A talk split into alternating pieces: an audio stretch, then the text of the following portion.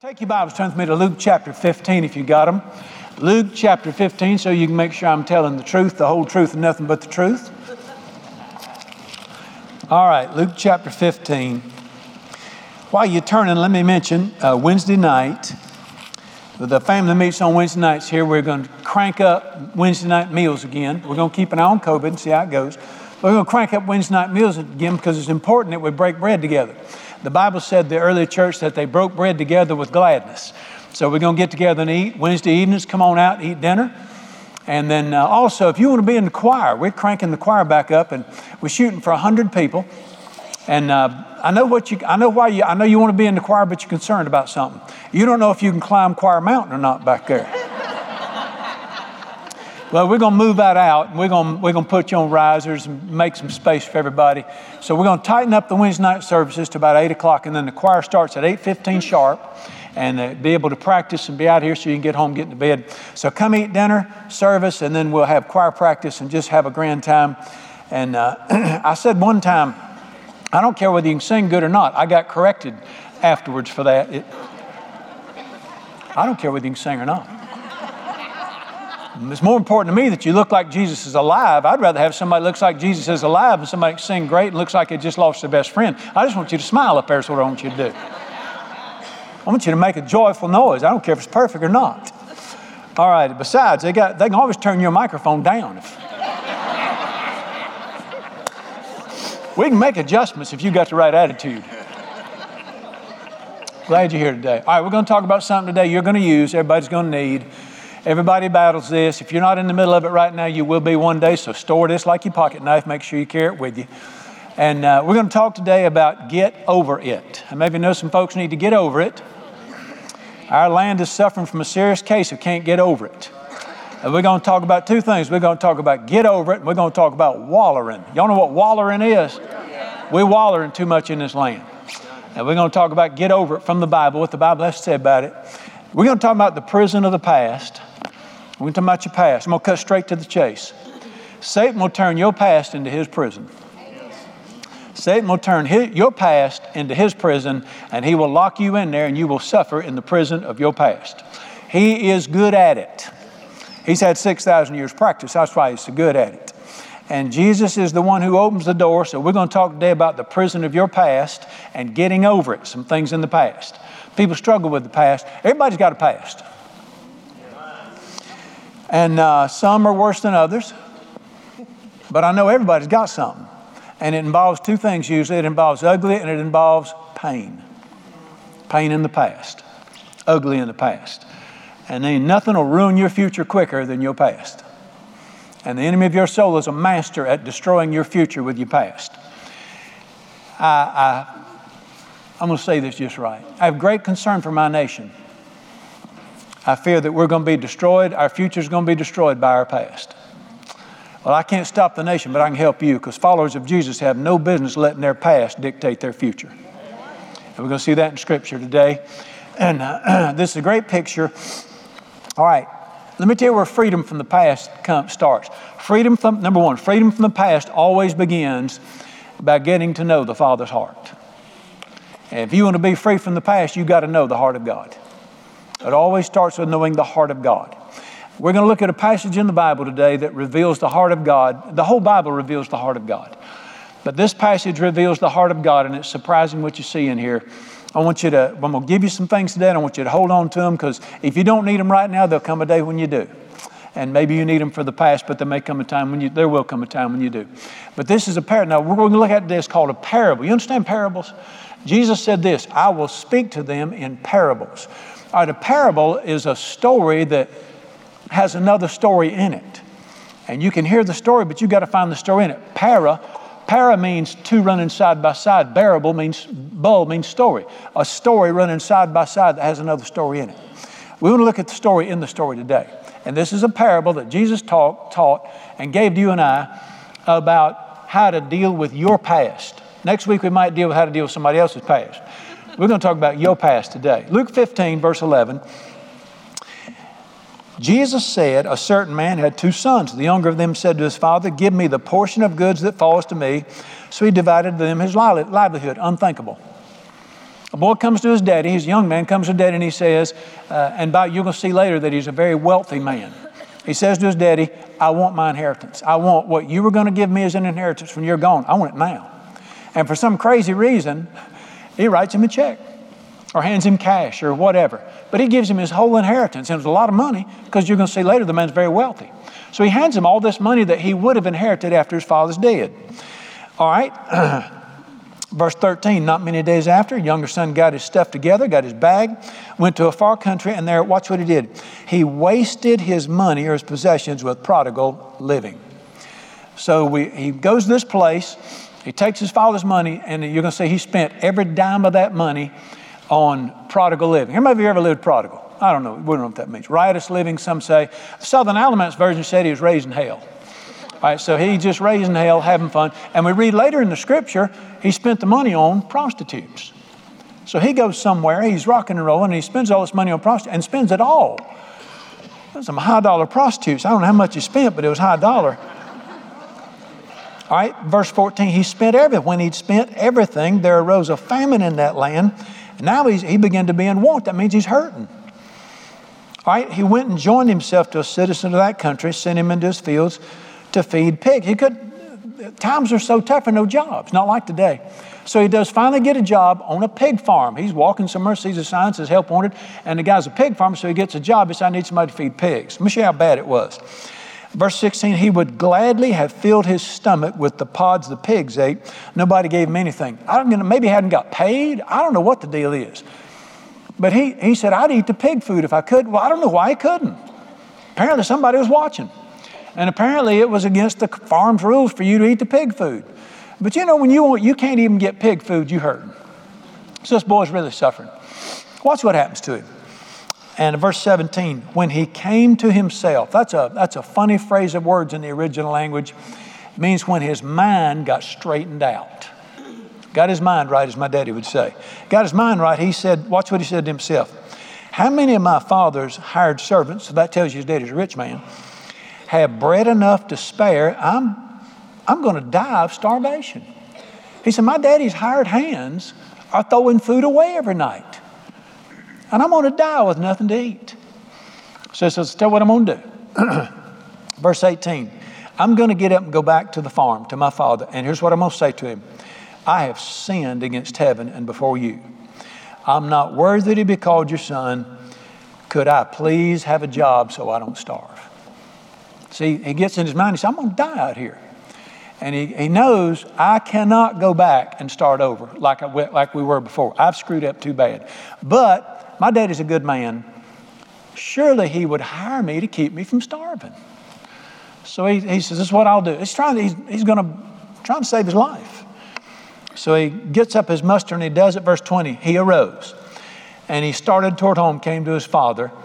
And when he was still a great way off, his father saw him. Now, you're talking about maybe a farm road going way away from the farm or something. I don't know what it is. His father saw him and, uh, watch these words, and felt compassion.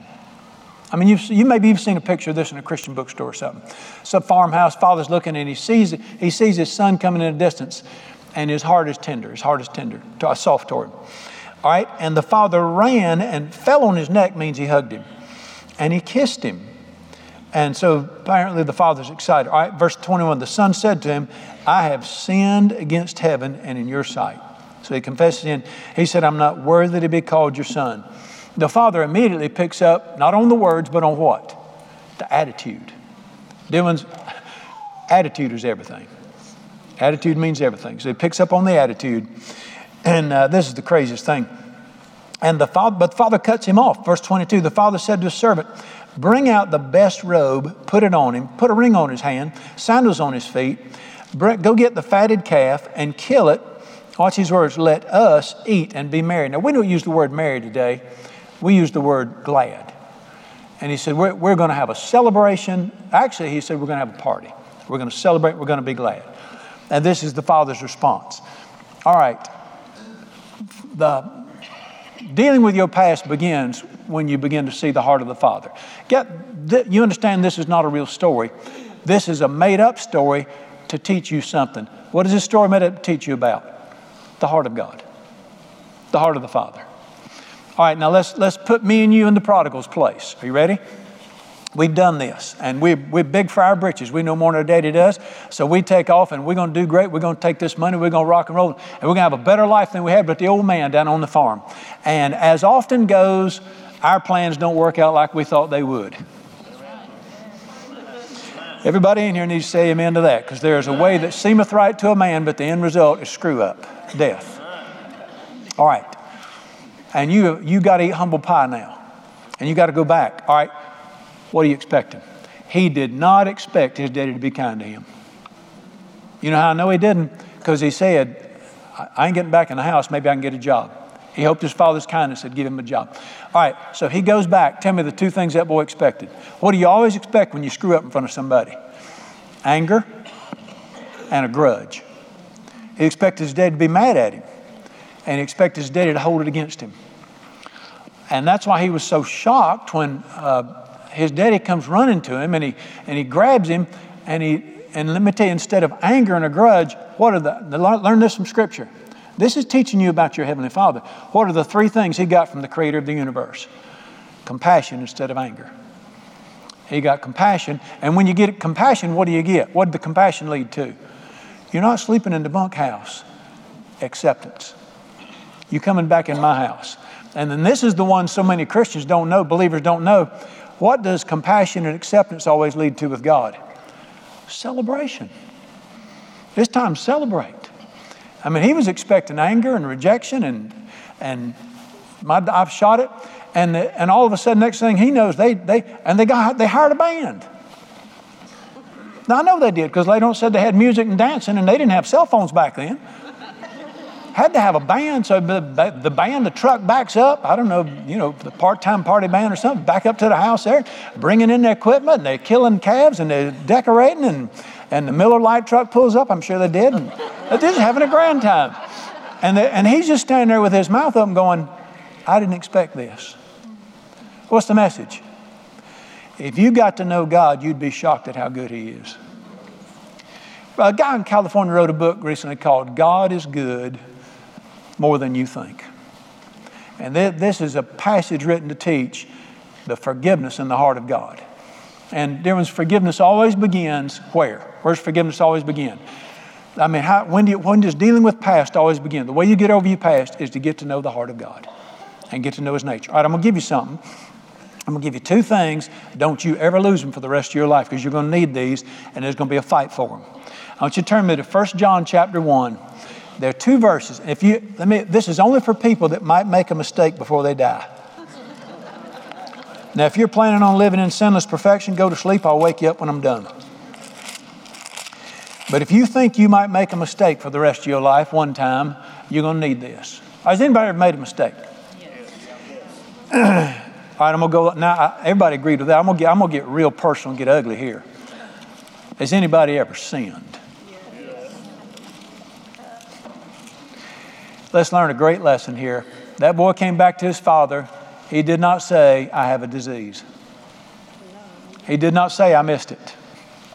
He did not go in a long rigmarole. He stood up in front of his dad and he said, I have sinned. That's it. That's all they had to do. You know we call that? Read with me 1 John chapter 1, verse 9. The whole passage is about it. We're going to take one verse. And you need to memorize this verse and learn it. The Bible said, if, if we confess our sins, He is what? faithful and just to forgive us our sins and to cleanse us from how much? All unrighteousness. Now look right here at your preacher. Look at me.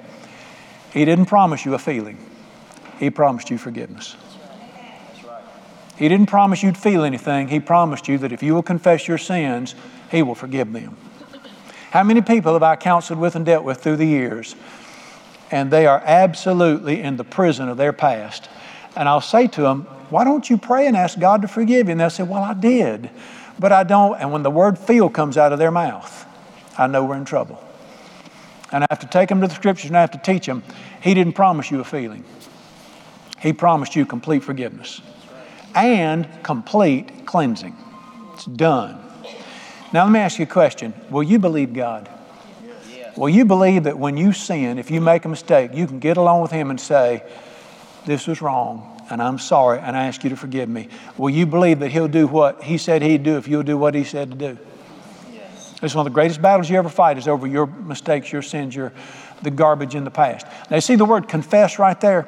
It's the Greek word homologo. Homologo. Homo means same, logo means word.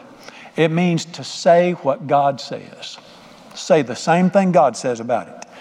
If you're ugly to your wife and unkind to your wife, and you say, well, she, she, she shouldn't have said this, that is not agreeing with God. You need to go in front and you need to say, what I did was wrong. That is not loving my wife like Christ loves the church, and I confess it to you. Listen, you, does it say you need to promise to do better? Don't start that mess. All you need to do is just say to him, I've sinned, and here's my sin. And that's it. And what happens when you do that? It, listen to me. Every single time, what does he do?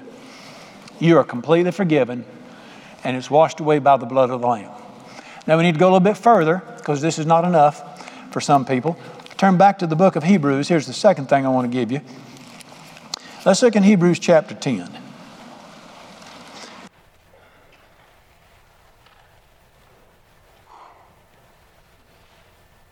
Hebrews chapter 10.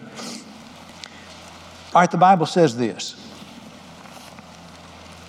Hebrews 10 16, this is another one you got to hang on to for life. Hebrews 10 16. This is the covenant I will make with them. Y'all know what a covenant is? It's an agreement or a contract. This is the way God deals with people. This is the covenant I will make with them after those days, says the Lord. I'll put my laws in their hearts, write them in their minds. Now, read, listen to verse 17. Then he adds, Their sins and their lawless deeds I will remember no more. Not only will He forgive your sins if you'll confess them, they will never be in His mind ever again. Amen. Now, I can't explain to you how that the Creator of the universe, who knows all of time forward and can write it down, I have no idea how it is that in His mind He can't remember anything I've ever done wrong. I don't know how that works. Let me make an announcement. I don't have to know how it works. I believe it. I believe he didn't. I believe that at this moment in history, I'm clean. I confessed my sins this morning. i have gotten real good at keeping a short list. You need to too. And I've confessed my sins. As far as God's concerned, He can't ever remember any mistake I've ever made, according to Scripture. And you need to take those two Scriptures and you need to meld them together and you need to hold on to them. You need to know when I make a mistake and I sin, I'm going to get forgiveness and God will never bring it up again. Right, how many of you ever made a mistake with somebody? How, let me say it another way. Are you married? All right. How many of you went back and said to your sweetheart, honey, I'm sorry?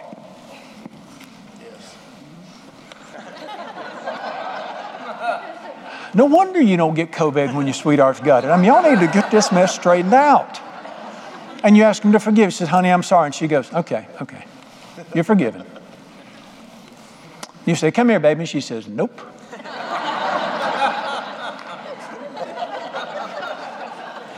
Somebody forgave, but guess what? They didn't, listen to me, they didn't forgive. Forgiveness is to erase, gone forevermore. Dear ones, you cannot, you're going to live in the prison of your past till you know the heart of God. And you realize, I don't have to carry this stuff no more.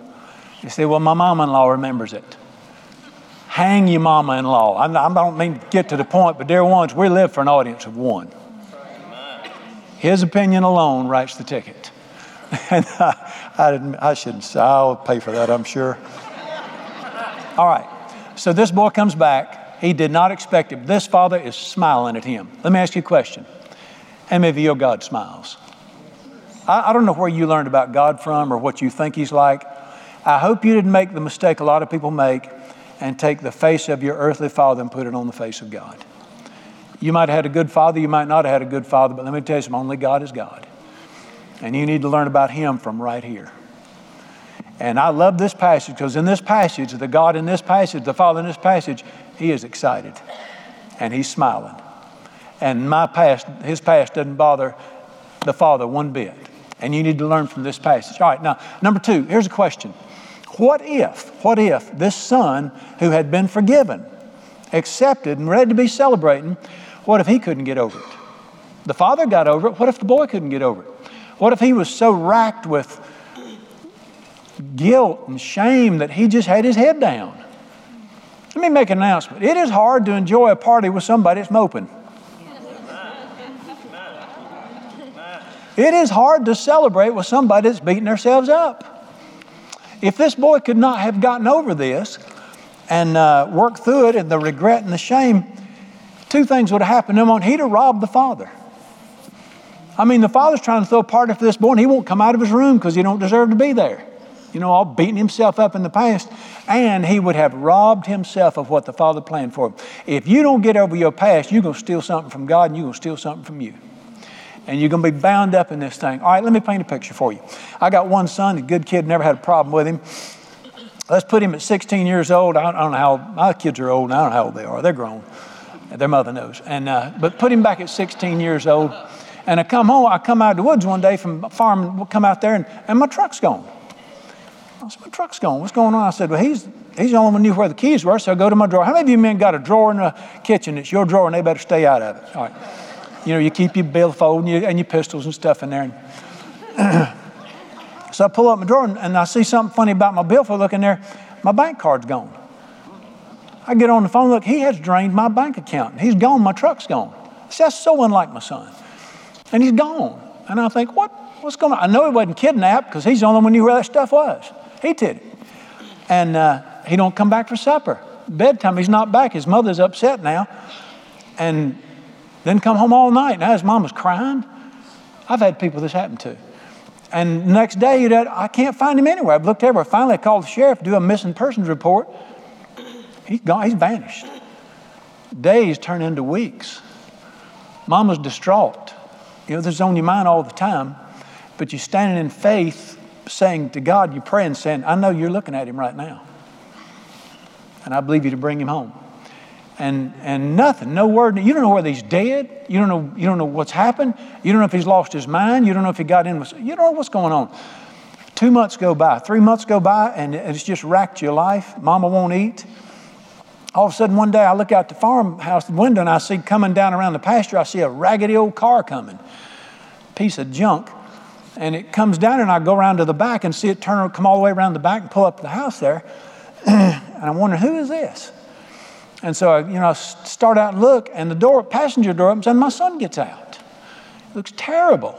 He's lost 30 pounds and looks he's beat up, he's shaggy, and, and eyes sunk in, pale. Well, you know, I'm, I'm so excited. I'm thanking God. I go running out the door and go out there and grab him and just so grateful, crying. I'm crying, you know, and just so grateful. And he, he's just got his head down. The car drives off. I don't know who that was. And I said, Son, what, I'm just praising God. You don't know what to say. And um, his head's down. He said, I, I did wrong. And I said, What? You look terrible. I said, Come on in. Do you, do you need to eat? I said, You look so tired. I said, Why don't you just go to bed? So he says, Just nods. He goes to bed. I call his mom. I say, He's back. And then, you know, don't come home now. He's in the bed because she teaches. I said, you, you finish teaching, then come on home. And I'm so excited. Now she's crying. We're both crying on the phone. Let me tell you something. You said, well, he screwed up. How many of you understand that the love of a father for their child is greater than their screw up? Multiply that 10,000 times, you know the heart of God. Where their sin abounded, his compassion abounded much more. Romans chapter 5. And so mama comes home and I said, he's, he's still asleep. I said, we're hugging. I'm still crying. Uh, you know, cowboys don't cry unless they got a reason to. I'm still crying. And, and uh, I said, cook, cook that. Here's his favorite dinner. Cook dinner. The boys, they looks terrible. Don't be shocked when you see him. So she gonna cook his favorite dinner, and she gets about ready to go in there, and I go in his room, and I say, hey, Doc, get up. I said, your mama's cooked your favorite dinner. We come on out and eat with us. I don't want to hear, I don't care where you've been. We'll, we'll deal with that. And he just, he says, I can't. I said, well, you can't.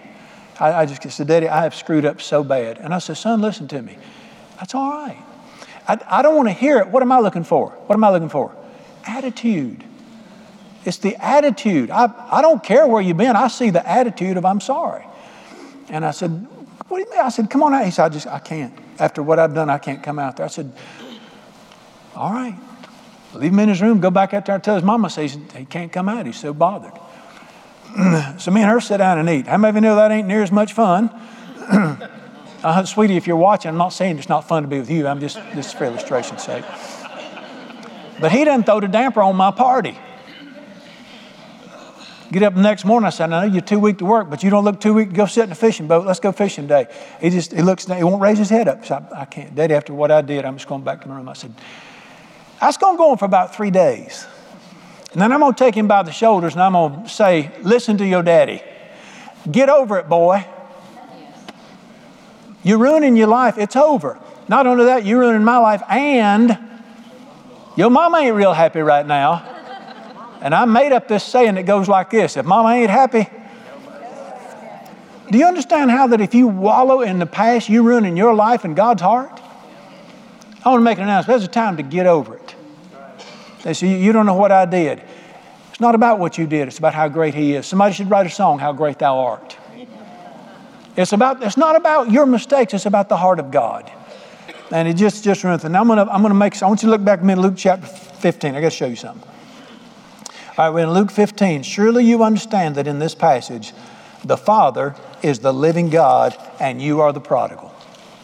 You do understand that, don't you? All right, that's why this is written. To teach you how He deals with you when you sin, when you mess up. I want you to see something with me. Luke chapter 15. He comes home, the father kisses him. The son, verse 21, goes into things about how bad he's been. The father said to his servant, Bring out the best robe.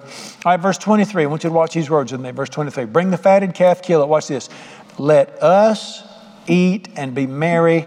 Another translation says, Let us celebrate and be glad.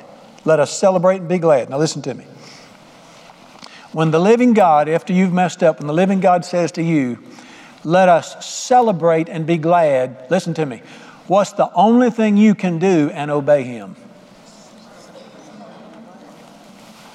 Friend, the only thing you can do to obey God is get glad and start celebrating. This warped craziness of, I don't deserve it, that was never the issue. I made a great mistake. That's never the issue. When God Almighty says celebrate and get glad, the only thing you can do is obey Him. And we need to be a people who says instead of I feel, we need to be able to say, He says, and I'm going to do it. And He's told me to celebrate. Let me ask you a question. Now, let's push this a little bit further. Would you say this father's excited?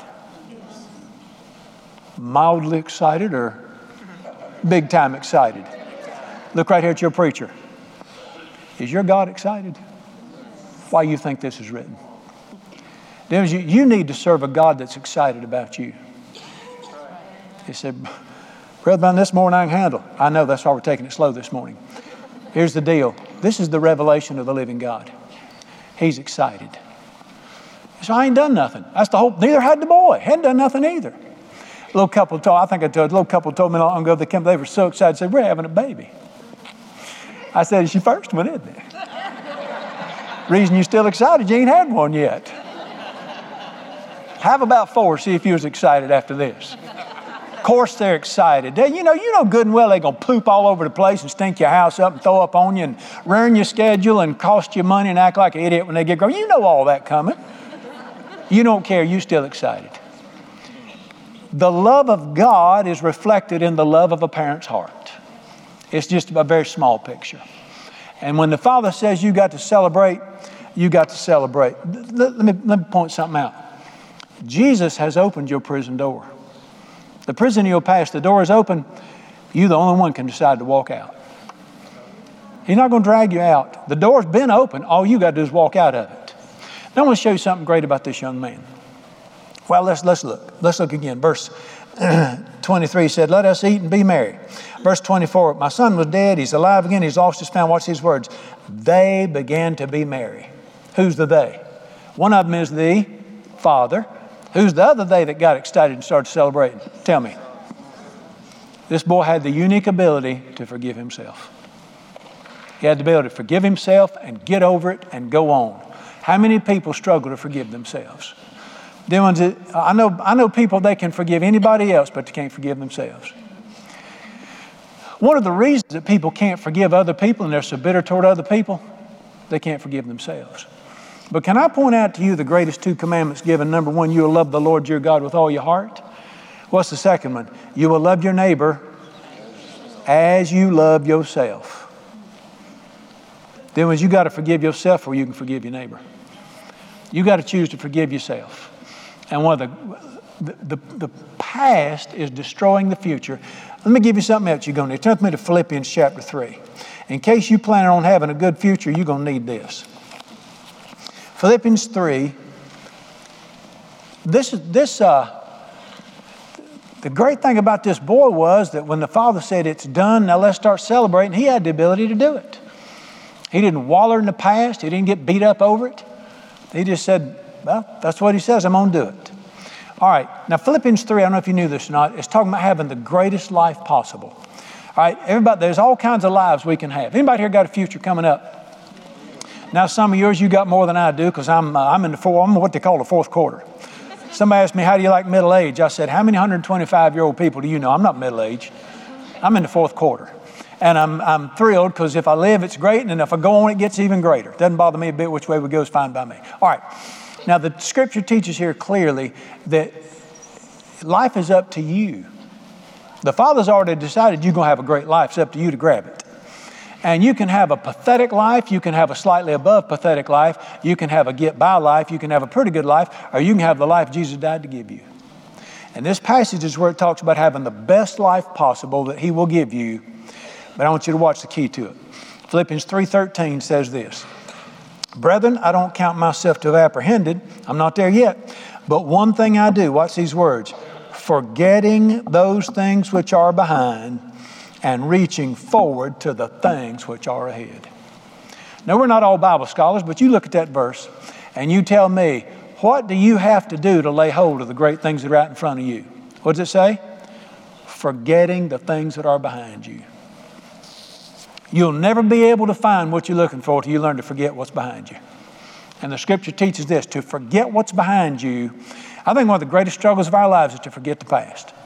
Now, I got some good things in my past, I got some bad, but I am not going to let the past cripple me. All right, I had a great revelation. I'm sitting in the movie theater years ago, and the Spirit of God spoke to me watching the Gumball Rally. Does anybody remember? Well, y'all ain't old enough to watch that. Gumball Rally, all right? All these cars going to race across America for a dinky gumball, so it's pretty goofy anyway. And uh, the little Frenchman's going to drive a little sports car, and he's got somebody riding with him who's never raced before. So they sat down in the car, and the guy says to the driver, the Frenchman said, Well, what's the first thing we do? And he reached up and he broke the mirror off and threw it out the window. He said, If you're going to win, the first thing you got to do is throw the mirror out the window. And he said this You can never go forward looking backward. I stand up in the theater and go, Praise God. How somebody gets it around here. Dear ones, you cannot go forward looking backward. Satan's primary work in our nation right now is to keep us from going forward because we're so busy looking backwards. I can't help the nation, but I can help you. Throw the rearview mirror out the window. Put it under the blood of Jesus and be done with it. And the Bible is very clear that to lay hold of the things that are out there, you got to forget the things that are back there. Now, dears, you may not be able to erase your memory bank, but you can make a decision. I'm not going to dwell on it anymore, and it's not going to affect me anymore. Done with it. Put his blood over the thing. All right, now let's ask one more question before we leave today. Why do people wallow in the past? Why are people wallowing in the past? All right, in, that's in here too. There's a reason they wallow in the past. Anybody remember an old country song says, I hear voices? How many of y'all hear voices in here? Let's look at them. Turn back Luke chapter 15. Let me show you the voices. The voices that want to drag you back to the past. All right, we've already established from Scripture that the Heavenly Father does not remember your past and He is excited about you. But we're not done yet. Somebody remembers the past, don't they? Somebody got a record of it. Luke chapter 15. I just think it'd be great if the story didn't here, but it doesn't. Dylan has got a little more in here, and you'd be surprised what your Heavenly Father will teach you through the rest of this story. Let's celebrate big time, and they're just having a party, and they are merry and they're glad. All right, verse 25. His older son, the older brother, was in the field. He came and drew near the house. He heard music and dancing. I told you they had a band.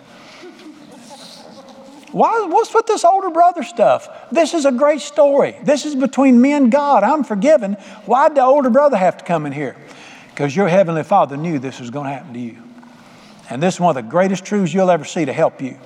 the older brother comes. How many of you ever grew up with the perfect child and you weren't them? It was somebody else. Well, here he is. And uh, verse 26 so he calls one of the servants and said, Why is there a party during the middle of the day? And uh, verse 27, he said to him, Your brother's come, and because he got him back safe and sound, your father's killed a fatted calf, hired the band, having a celebration. All right, just stop right there. Been gone all this time. Surely his brother's excited. Surely he's thankful that he's back home. You'd be surprised at the people that don't see things the way God does. Verse 28 He was angry. My goodness, what's he mad about? He's angry. Now, watch this. You talk about a big boy britches and would not go in the house. I'm not going in there. Oh, he's pouting now, isn't he? Got his drawers in a wad because somebody being good over there. So he's angry. He's mad. Can I ask you a question? What's he mad at? Listen to me. He's not mad at his brother. You're going to see me. He's not mad at the brother. He's mad at the father. You should you be surprised at the religious people that are mad at God because He's so good to people that don't deserve it. Let them be. I'm going to keep my ear toward what the Father's saying. And by the way, you know who this elder brother is? It's the preacher. If you go back and read the whole story, starting in Luke chapter 15, verse 1, Jesus is eating dinner at Hooters one day or something like that. I, I know it wasn't a Hooters because Hooters wasn't franchised till I was young. But it says that Jesus was eating with, sitting around eating with notorious sinful people. Verse 2 says the preachers saw it and they got mad about it. And they said, If you're God, why are you hanging around such sinful people? Verse 3 So he spoke this story to them. This story is being told to preachers who are mad about how good God is to people that don't deserve it. And the elder brother, guess who? And Jesus is making this story up. Guess who the elder brother is? I'm talking about y'all. And this is a picture of preachers or religious people. It's actually a picture of a spirit of religion. And that evil spirit of religion it beats people up. Now, I want you to look at what he said. He was angry, verse 28. Wouldn't go in, so the father came out and pleaded with him. He answered and said to his father, For many years I've been serving you. I never transgressed your commandment. I told you he's religious. What are religious people always pride themselves on? How long they've been serving good, God and how good they are. Don't break the commandments? Well, stick a feather in your cap and go take a nap, Doc, all right? You never gave me a goat. Watch verse 30. See if you've ever had this happen to you, verse 30. This son of yours who devoured your livelihood with harlots, the father had already forgotten that. I'd already been forgiven. Why is he bringing it up again? Listen to me. Satan will get in your head or he'll get in somebody's mouth and he'll bring up what you did in the past to beat you. What's it called in the Bible? Condemnation. Condemnation and accusation. My father, I've confessed my sins. My father's forgiven me. He's forgotten it. But there's always going to be these voices keep bringing it back up to you. And it can come directly into your head. How many of you just had mess come in your head before and it brought shame to you? That was not the Father That's hell's hounds aggravating you. Or somebody else brings it up. I had to go back to Charlotte a few months ago, preach my father's faith. I grew up in Charlotte, and I terrorized Charlotte when I was a young man. I left when I was 18, and I've been gone 40 some years from Charlotte, and everybody I run into from back there, they go, Don't, Do you remember? And I think, Yeah, glad I had forgotten. Glad you remembered it, though. 40 some years of helping people and doing right. All they can remember is the night I burned the saloon down. My God, have mercy. It's time to get over it, Bubba. Oh, your enemy loves to bring your past up. I, st- I used to say he's got a VCR of it. Too late for that. He's got it on a thumb drive now. And he loves to play it back, and he'll either play it directly into your head or he'll bring it through the mouth of somebody like he did this boy. Bring your past up back there. Now, you know the boy's listening. And this garbage of it, this is what, yada, yada, yada, all that stuff. Now, uh, dear listen to me. Your enemy will wage war over forgiveness with you. You're going to have to make a decision. You going to listen to the voice of God, or you going to listen to the voice of your accuser? Jesus intercedes for people. Satan accuses people. All right, let me go ahead and throw this out here. You ready? You are never more like God than when you forgive people, forget what they did, and celebrate with them and love them. You know what's coming. I think that's why you hold back on the amen. You are never more like God when you forgive people quickly. Matter of fact, they don't even have to ask. And you forget what they did. They said, Brother Brown, I just can't forget. All right, listen to me. I didn't mean you can erase the memory banks. I mean you choose to forget it, never bring it up again. You, you act like God and you say, Your sins and your lawless deeds I will remember no more. And listen to me, that's not enough. That's not enough. You hug them and you celebrate with them. Now, I know a lot of folks, they got their arms folded. And that's why I've forgiven them. I've forgiven them. And I want to say, You lying, you lying dog. you have not forgiven them until you get back to where you were. Ladies, wives, you have not forgiven him until you kissing him right on the mouth. I didn't get one amen out of that. Boys, I'm trying to help y'all. Our Father is all about rest. His heart is restoration. You're never more like Him than when you forgive quickly, forget it, and go back celebrating. You know, I'm going to flip it. You are never more like Satan than when you remember their sins bring them up, and beat them with them. Just thought I'd throw that in. All righty. In Romans chapter 8, Jesus is calling, Jesus is called the intercessor of the brethren. Who is he who accuses? Not Christ. Christ is seated at the right hand of God praying for us. Revelation chapter 12, Satan is called the accuser of the brethren who accuses them day and night before God. Let's settle which voice that is in our heads talking trash about us. don't let him steal it from you. All right, I got one more thing to say here. I don't know what that means, but I got one more thing to say here. Question is, who's going to have the final word? Who's got the final word in your life? All right, you got to see this. This this elder brother who is the voice of hell or the voice of religion, whatever you want to call it. And he's just getting real dramatic about he spent all your money. You do know about the prostitutes, don't you? You do know what happened. You do know what he did. And they're telling you all this stuff. And I want you to notice at the end of this passage, the Father just cuts him off. God cuts him off. Watch what happens. He's whining and moaning.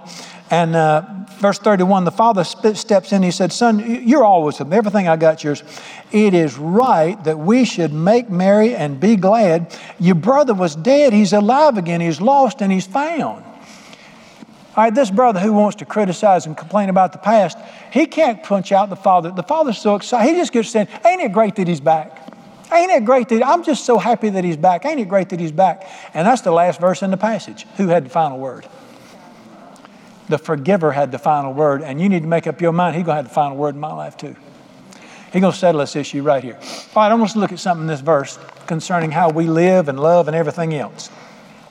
Verse 32 is, is the voice of God speaking. He said this It is right that we, this is the living God and me, should make merry or celebrate and be glad. Your brother is, are you dead? You're alive again.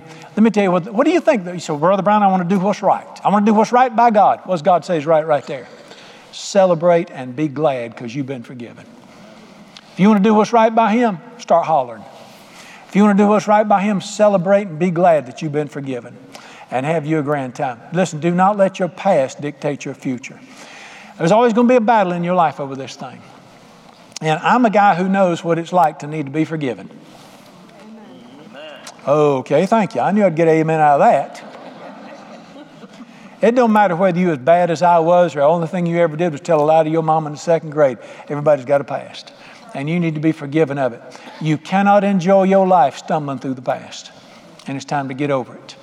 All right, we're going to pray for a minute, and we're going we're going to pray slow today. Here's why. If you need to be forgiven, why don't you get forgiven? I don't mean to simplify this thing, but news if you're li- if you're living where that boy was living, and things are not working out in your life, I want you to, let me ask you a question. See if you get this from Scripture. Did that father love the boy while he was still away from him?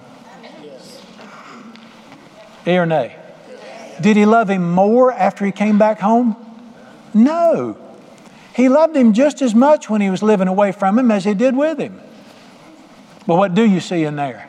No matter how much that father loved him, he couldn't be good to him till he came back home. It was the blessing of God and the great life you're looking for. It's not there because God loves you, it's there because you obey Him. It's there because you come to Him.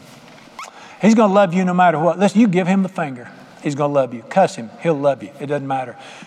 But He can only help you when you come home. And some of you need to do that today. I'm not asking you to be religious. Do I look religious to you? It's not about going to church. I don't care whether you smoke or not. Just don't breathe on me. The question is will you come home to God? Will you finally get tired of this lifestyle? How long you going to keep blaming other people? How long you going to keep saying it's their fault? Do the one thing this boy did stand up in front of the Father and say, It's me. I have sinned. And then come home. It's that simple, dear. Life is that simple.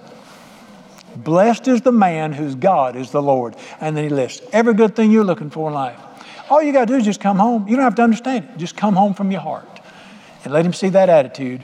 And some of you need to do that today. You need to get, don't go out here without being forgiven. You know why I say this to you? I love you. I don't want to see you keep bumping your head against the wall. You're going to get a sore head, you keep this up. I want you to come home to God.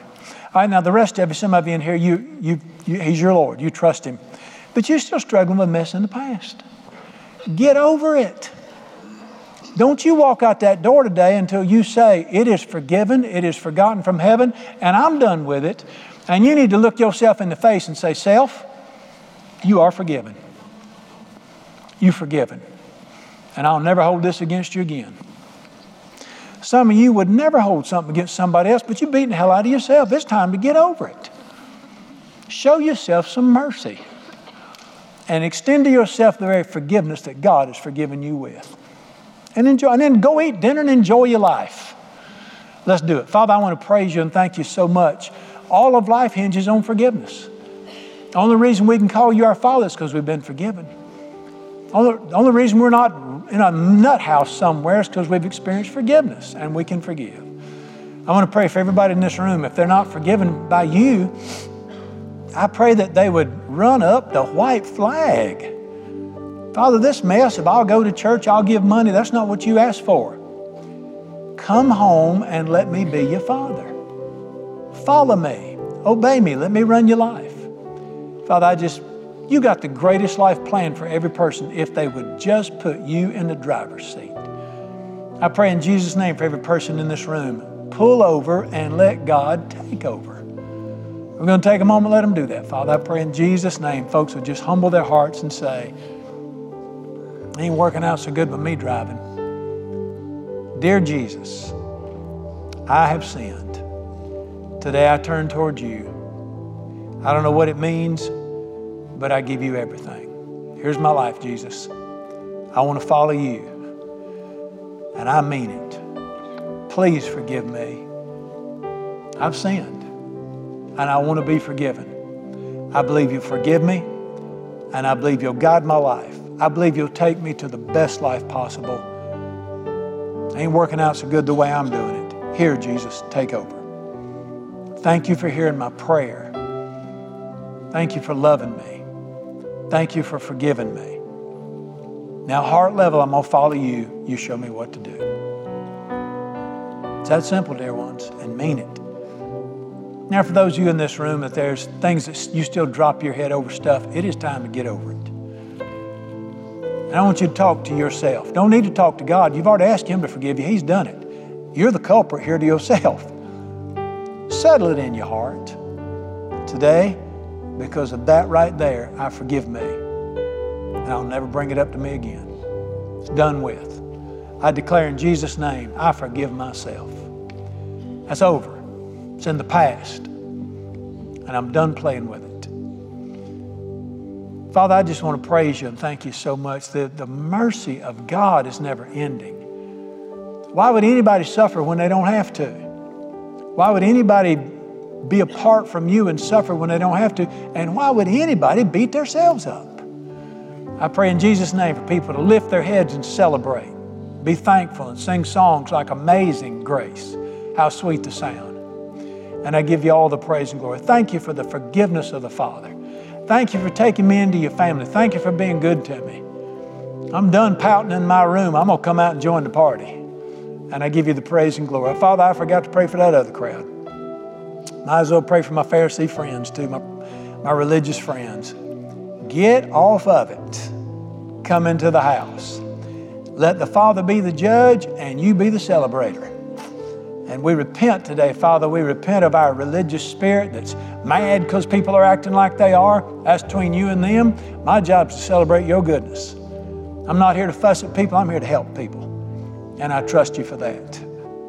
Father, dear Father, how funny that must have looked, all that free food, all that celebrating going on, and he's sitting out in the barn mad.